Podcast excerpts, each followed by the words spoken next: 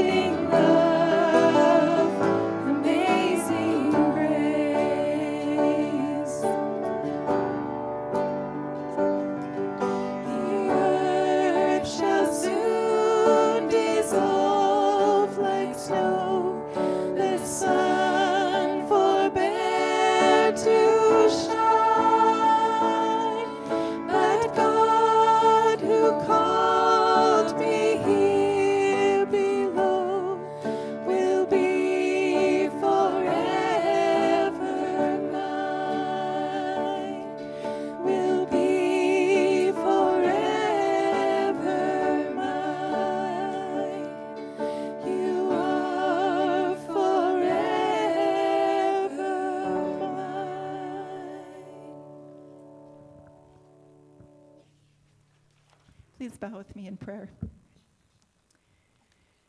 God, you've blessed us beyond measure and been so good to us, even though we are so undeserving. We say thank you and offer ourselves in worship. May our words, our actions, and our gifts of money be used to build your kingdom. Amen. I'm going to be reading scripture this morning from a few different portions. I think the words or the verses are behind you there, the texts at least. Um, we'll start with Matthew chapter 7, verses 24 to 27. Therefore, everyone who hears these words of mine and puts them into practice is like a wise man who built his house on the rock.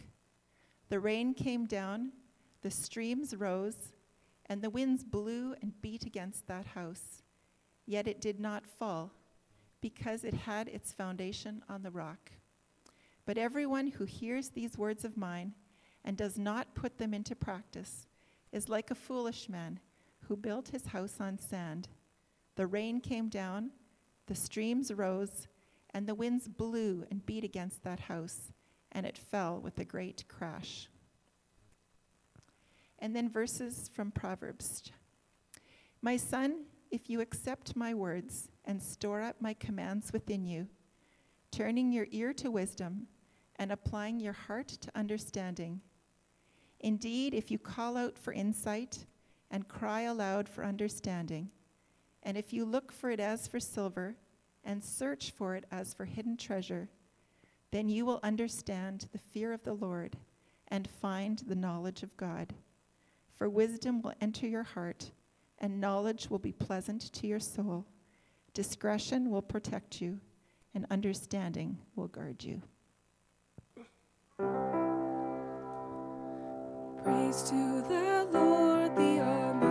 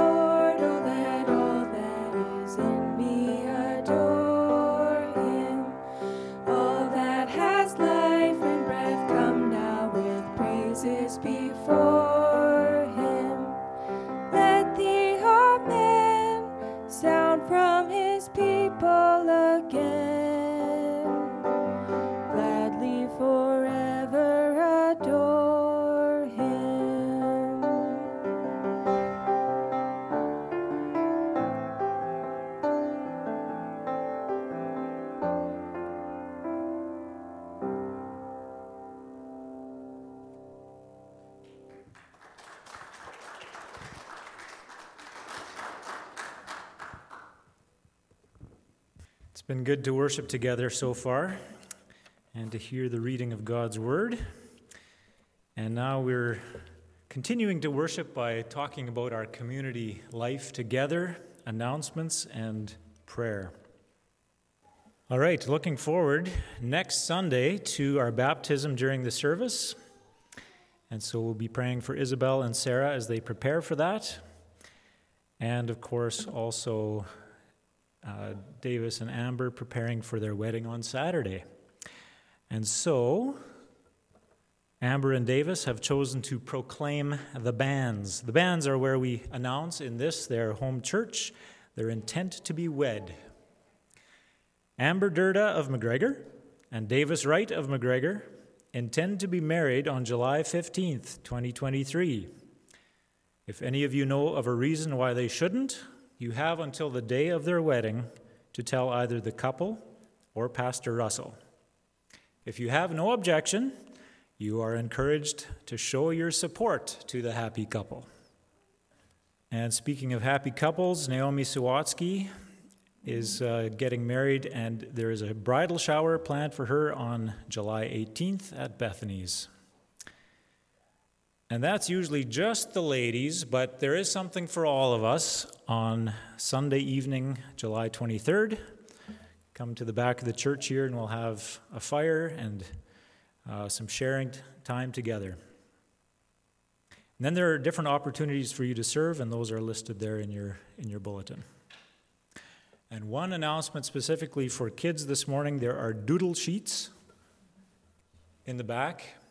So if, uh, well, sorry, that's an announcement for the parents, maybe more. Anyway, those are available. We also want to uh, make note that Tyler Giesbrecht is in the hospital in Winnipeg. So that's Dorothy's son. He has recently been diagnosed with leukemia, so he has a long road ahead.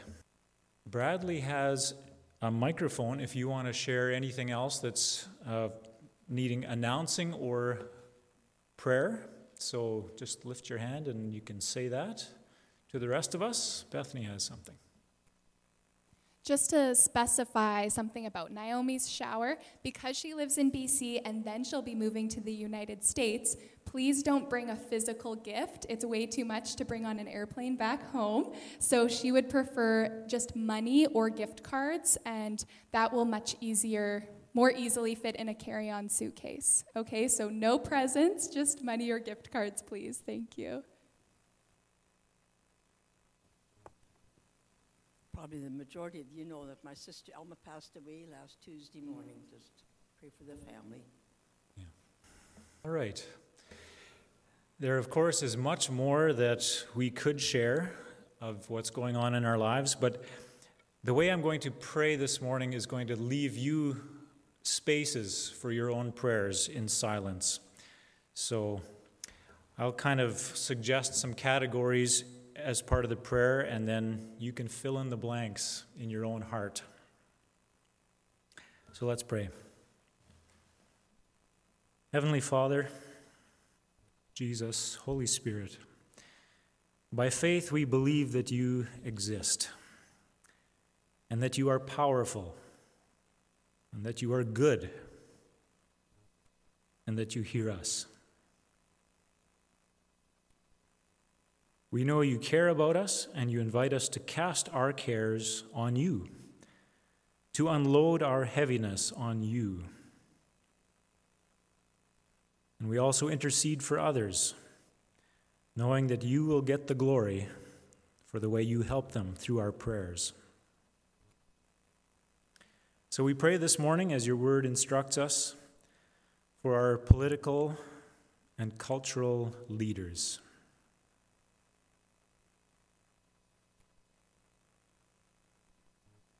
Give your wisdom to our Reeve Ed Hepner, Premier Heather Stefanson, Prime Minister Justin Trudeau, and King Charles III. We pray for our own MLA and our MP, for those who make decisions that influence us in the mass media, in the local community.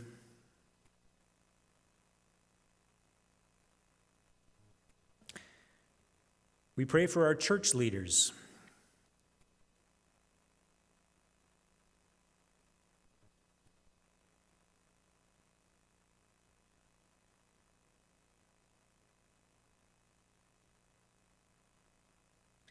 Give your wisdom and insight and courage to the board and ministerial of this congregation, to Pastor Russell,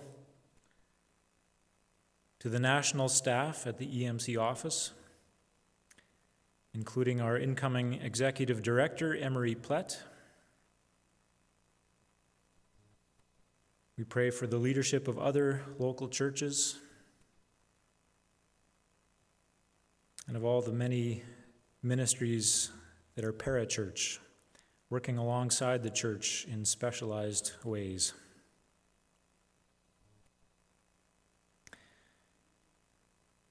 We pray for gospel proclamation. We pray for our own witness in this community to be winsome and effective. We pray for the work of our conference missionaries and the many meaningful ministries that bring help and hope in the name of Christ. And we bring you our joys and sorrows. We rejoice with those who rejoice. We rejoice with brides and grooms, with those preparing for baptism, for those enjoying safe travels, for those doing well in their work. And we sorrow with those who are struggling, with the sick for Tyler and others that we're thinking of. We sorrow with those who are grieving. Tina and the rest of Elma's family. And we pray with those who are struggling with all kinds of difficulties of life mental illness, spiritual oppression family conflict, depression, loneliness, dementia, underemployment, and all the other things that we're thinking of now. We love you, we trust you, and we look to you to guide and empower us. Thank you for hearing our prayers and for working way ahead of us. We look forward to seeing all the results of your beautiful plans in the kingdom to come. In Jesus' name, amen.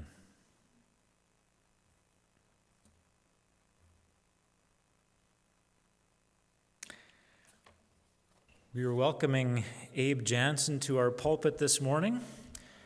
And Abe worked for many years with the Mennonite Central Committee among Low German speaking folks in various places, including South America. And he currently does some work with Canadian Food Grains Bank, again to connect with Low German speaking Mennonites in Alberta, of whom there are at least 50,000. Abe and Kathy are members at Abbeydale Christian Fellowship, which is an EMC church in Calgary which is celebrating its 50th in two years. And of course, there's another connection for us here because Abe and Kathy are grandparents to Adrian and Sean's kids Joshua, Olivia, Natalie, and Alexa. And of course, many of us got to see Kathy doing her work at the care center for a number of years, a number of years back. So, welcome back, Abe. And may God bless you as you speak to us. Thank you. Good morning. Thank you for inviting me to speak here at McGregor EMC. As David said, we have uh, Joshua and Olivia, Natalie, Alexa, and their mom and dad here, but we also feel a connection to McGregor EMC. If you had uh, such a thing as an honorary membership, we would want to be on your list, I think. So the other day, Tony Peters said 25 minutes tops. and Tammy reminded me in a written note 30 minutes tops. And Russell never said anything. Uh, Adrian, Sean, Adrian and Sean said 20 minutes is even better. And uh, so I think there's a stopwatch that's going to go off, right? Or a trap door that goes off. But, oh, the girls are, oh, there they are. They said they would give me a little signal at 20 minutes so that I know that it's time to wind up. So we'll see how that goes. It's now 19 minutes after. I have exactly five pages, so you can count them down as we go. Uh, so, when your committee asked if I would speak today, I started to think about chaos, not because of you, but because of a trip that I had made just before that to Two Hills, Alberta. Does anybody know anything about Two Hills? It's one of you do. Mr. Bickert, there's a, there's a bunch of Low German Mennonites living in Two Hills. They're everywhere in Alberta. They're taking it over, in case you're wondering. But anyway, a group of people from Edmonton, from the Mennonite Brethren Church, had asked if I would take them to meet some of those low German Mennonites. The Old Colony, the Rhinelander, and the Kleingemeinde. Those are three different churches. They all came out of the Old Colony. You know all about this. And so they're, they've newly settled in Two Hills, and while we more evangelical and more progressive, maybe Mennonites sometimes show our impatience with our more conservative brothers and sisters, it struck me during our one day visit and our conversation with, with them that they know something about chaos and stability. They have a long history of migration.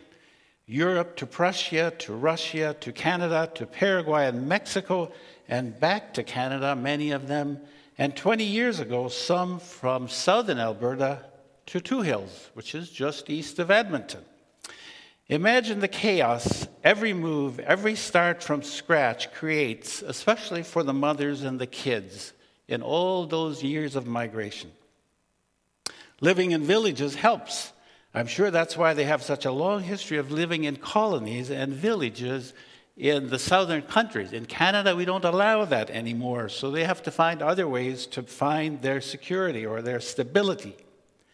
It's about order for them. Building churches and schools helps. It's about creating a place, a routine around which the chaos can sort itself out. So that visit is what made me think about talking about chaos and stability this morning. Olivia has a Bible, and on top, in the front of her Bible, I noticed this morning it says, The compass and anchor for life.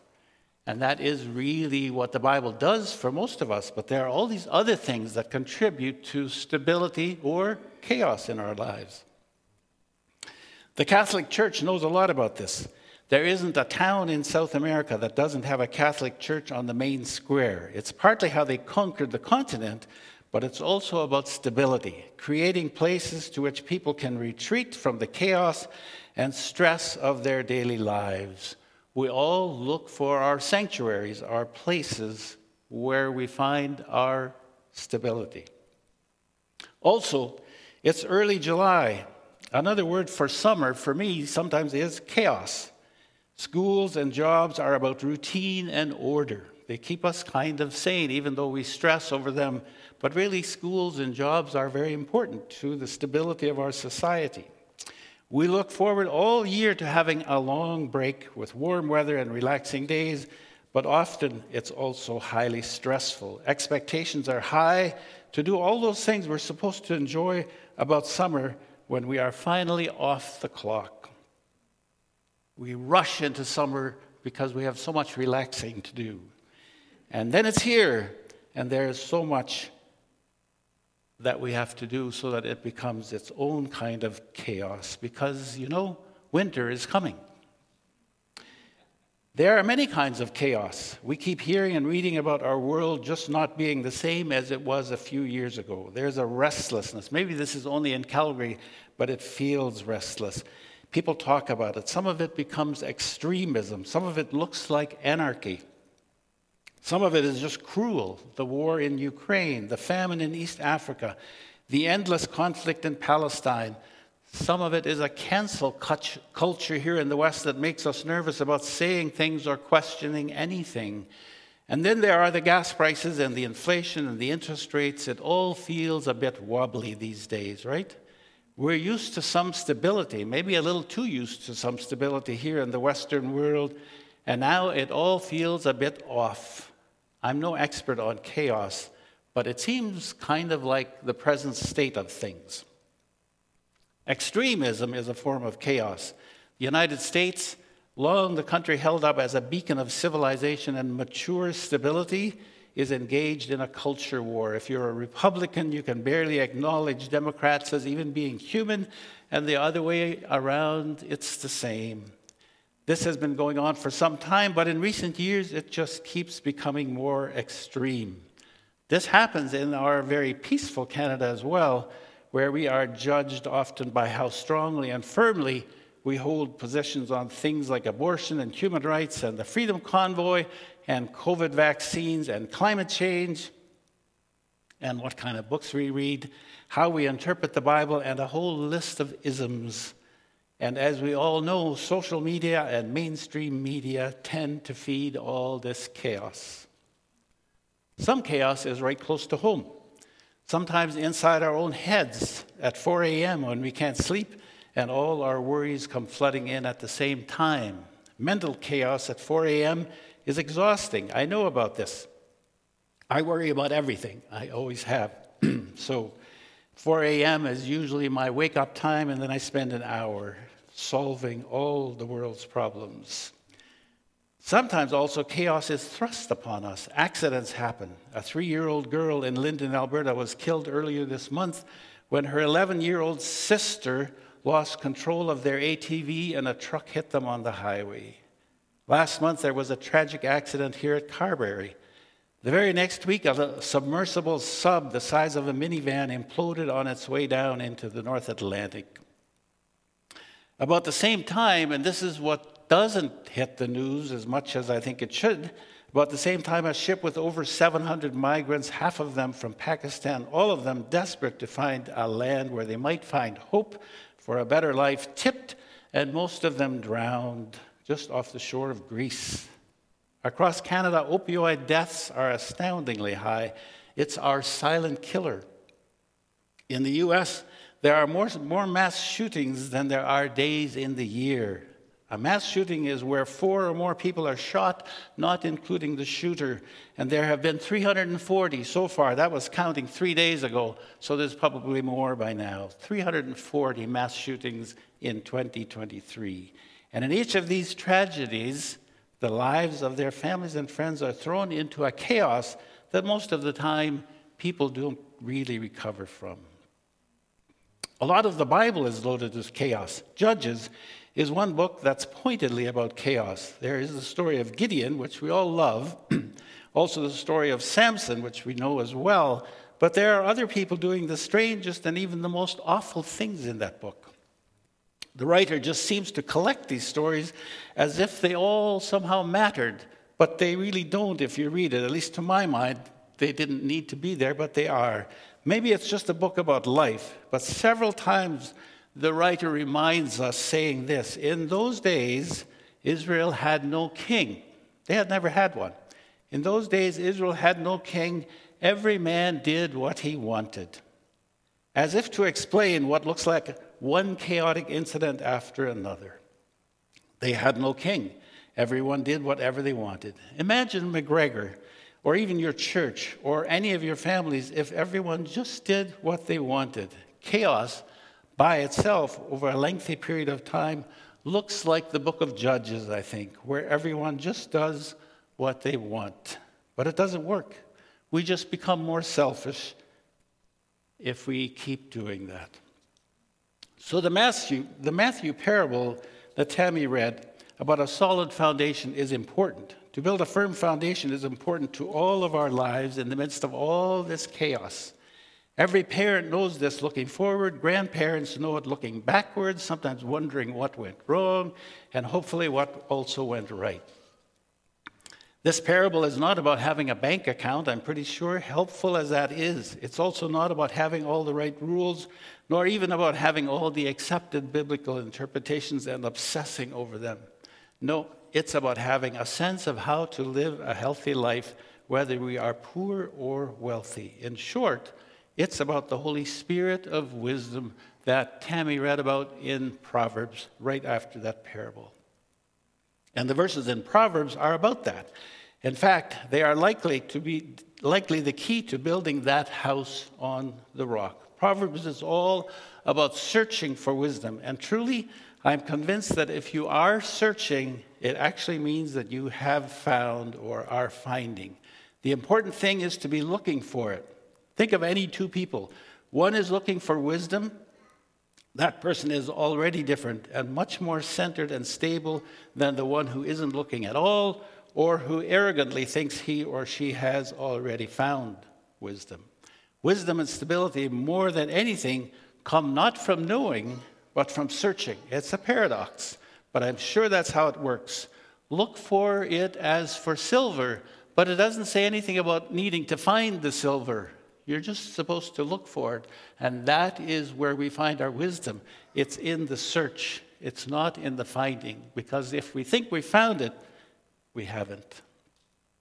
So, what do you think of when you think of chaos?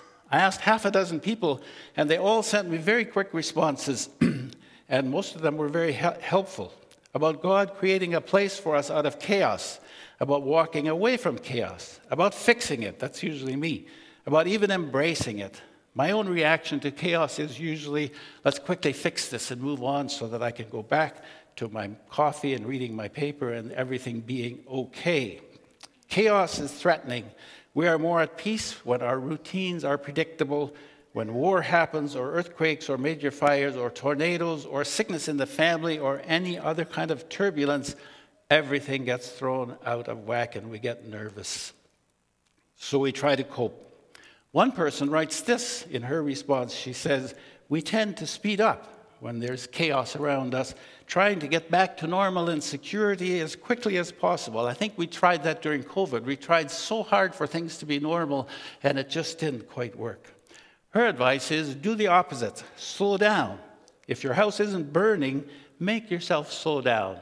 Adrian makes lists. It's a very good way to start to deal with chaos, it's a way of slowing down. It's also important to remember that there's another side to chaos. It's not all bad. In fact, chaos is actually quite good. I don't feel that. In my head, I know that. My friend who works in Alberta with the Food Grains Bank and has spent decades in other countries helping people develop better farming methods is a reformed alcoholic and struggles with depression. He has all kinds of 4 a.m. chaos in his life. When I asked him about chaos, he said this to my surprise. He said, Wildfires lead to regeneration.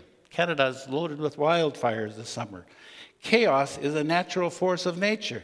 We get hung up on predictability and control and things being measurable, but we actually need chaos to stimulate us into newness, he said.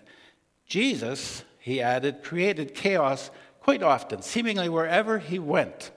He did it by throwing new thinking into conversations and making people around him nervous because he was upsetting their understanding of the rules.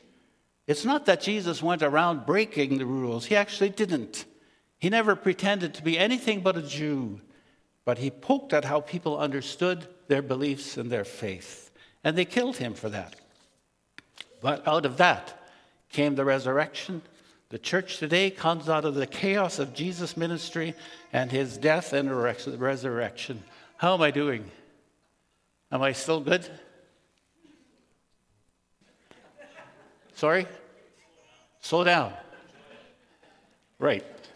Yeah, no, I'm under the gun here, I think. In Acts chapter 2, for example, Jesus' followers are in chaos. They're hiding, right? We all know that story, Pentecost. It's a fabulous story. They're afraid. Their leader has died and then supposedly ascended into the clouds. That's a lot of stuff to absorb. It's confusion and anxiety time, and that is when God sends them the amazing manifestation of the Holy Spirit, sent as literally a pillar around which to build their story. Out of that chaos, here we are, a worldwide church community 2,000 years later. And if you read to the end of chapter 2, they have in fact settled down into a kind of routine. Routine came out of their chaos. But the memory of that story, and this is important, the memory of that story still steadies and inspires the Christian church, Christian community today, 2,000 years later. And when we are most disoriented, it often helps to remember our stories. The Jewish people, the Hebrews, have built their entire history around their Exodus story. They say, We left Egypt. They don't say those Jews left Egypt, our forefathers left Egypt. No, they say, We left Egypt. That is our Passover, that is their story. Pentecost is our story, and it creates stability for us because we know and remember where we came from. Creation itself came out of chaos. Genesis 1 1. God first created something that was formless and empty and dark over the waters. It was chaos. God, out of that, shaped and formed a place where life could happen. All that we now know and learn about every day, He created an evolving, magnificent universe, or rather, actually, millions of universes, all of which contribute to the stability of our little place, our little planet. We hang here in space because of the forces of all this holding us and everything else in place. St. Paul knew about chaos. Every one of his letters to the churches and individuals begins and ends with a wish for peace and grace among them. In every letter, he's dealing with some kind of chaos. He's always giving advice. So Paul is a fixer. He's always giving advice and wisdom for how they could be Christian communities together, even with all their disagreements. Paul was constantly coaching, often from great distances. Someone said it like this Paul was a fixer, kind of like Mennonite disaster services. He learned what he could, prescribed solutions, wrote letters, kept in touch. This is one way to deal with chaos. It's kind of a Mennonite thing, too. We Mennonites, we like to deal with chaos sometimes by just taking it over and fixing it already. That is one way to do it. Jesus said, the same person who talked about Paul to me said Jesus was a lot less a fixer. I'd never thought of it that way, but he said Jesus only stayed with his group for three years. And then he had kind of abandoned them. I've often thought that was way too soon.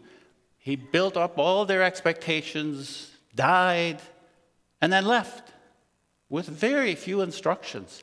Except he said, I'll give you the Holy Spirit and then you'll figure it out.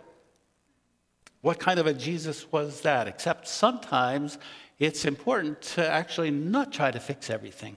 Years ago, when we lived in Bolivia, and I don't know if Adrian will remember this, but Kathy will, there was a woman in our church, our little Spanish church, whose name was Wilma, and she had two little girls who I think had all kinds of health issues. And this woman was desperately poor. And we all knew this in the church. And on Sunday mornings, we did what you do here. We shared. People could talk about whatever they wanted to talk about in their personal lives or otherwise. And Wilma would quite often get up and she would talk at length about how difficult her life was. And one Sunday morning, I just couldn't stand it anymore. I followed her out after church and offered her some money. And she said, No, I don't want your money. And she walked off. And I thought, well, I must have offended her, and I probably did by offering something cheap like money. But I couldn't stand it. It was probably more about my discomfort with simply accompanying a person whose life was a continual chaos. And I think what she was telling me that morning was all I want is to be heard, to be able to tell my story and then go home and keep dealing with. So sometimes the Jesus way is just to be quiet and stay there. All of us, as communities and as individuals, need pillars around which to build our lives where we feel okay. Wilma, I think, for her, a pillar may have been that church, but it wasn't money. In the most literal and real sense, we need houses to live in, we need addresses. The most chaotic and dis- disorienting way to live, I'm quite sure, is to be homeless with no address. Those are the basics. So, what are your pillows? Sometimes our pillows are just habits. Good habits are pillars. This church building and your various programs are a pillar. For kids, your weekly Kids Connect is a kind of pillar all through the winter. It's a center around which the kids can build their week. Sometimes our pillars are another person. That can be dangerous when we become too dependent on them, but not always. When I was a teenager, I sometimes watched our dad, Adrian's grandfather, in Saskatchewan as he made decisions about farming, about keeping us 11 kids healthy, relating to the neighbors, the school, local politics, church work. He was very busy. I worried that I would never find the stability and wisdom that he seemed to have. He seemed to know right from wrong, and I kind of was always guessing at right from wrong. Where did that come from, I wondered? He was involved in a lot of things. He only had a grade six education, but there was something inside his experience that seemed to guide him, and a lot of people leaned on him for most of his adult life. It comes out of Proverbs. It comes out of those verses. It comes out of searching for wisdom. The fear of God comes out of the search. So, what are your pillars? Your go to places when a tornado hits your living room or your supper table or your summer plans or when your mind gets the better of you at four o'clock in the morning? Do you run for cover? Or is there a way the Holy Spirit can help us create order or a new idea, a new motivation, a wisdom out of what can seem just empty and dark. Jesus had a habit of disappearing. He went to pray by himself. The Low German Mennonites hang on to many traditions in Two Hills and in Manitoba and wherever they find themselves. Their reason for those traditions is stability. I've been on some of their farms in Bolivia. They may have 10 children, but each one knows their job as part of the family, and they all do them, from what I've seen. I have lots of issues with some of their traditions, but those routines keep, keep chaos from taking over. Routine helps when we can return to it, even only in small ways. For some of us, our story becomes our stability, probably for all of us. For my parents, and probably for most of you, it's your faith story, your belief that God is really, after all, the God who we see in the Bible. We believe that we are loved. So out of chaos comes renewal, innovation, life. That is the way of the Holy Spirit. It has always been the way of the Holy Spirit from when the Holy Spirit hovered over the waters in Genesis 1. There is no how to manual for this, but it becomes how we live in the Spirit if we're looking for that Spirit. And when we look back, we will all see there was a pillar, there was a stability, there was a wisdom that guided us, even though we may not be able to identify where it came from. Amen. Thank you very much. Thank you, Abe. In response to that, we're going to sing the song Cornerstone. My hope is built on nothing less than Jesus' blood and righteousness. I invite you to stand if you're able, and we'll sing together.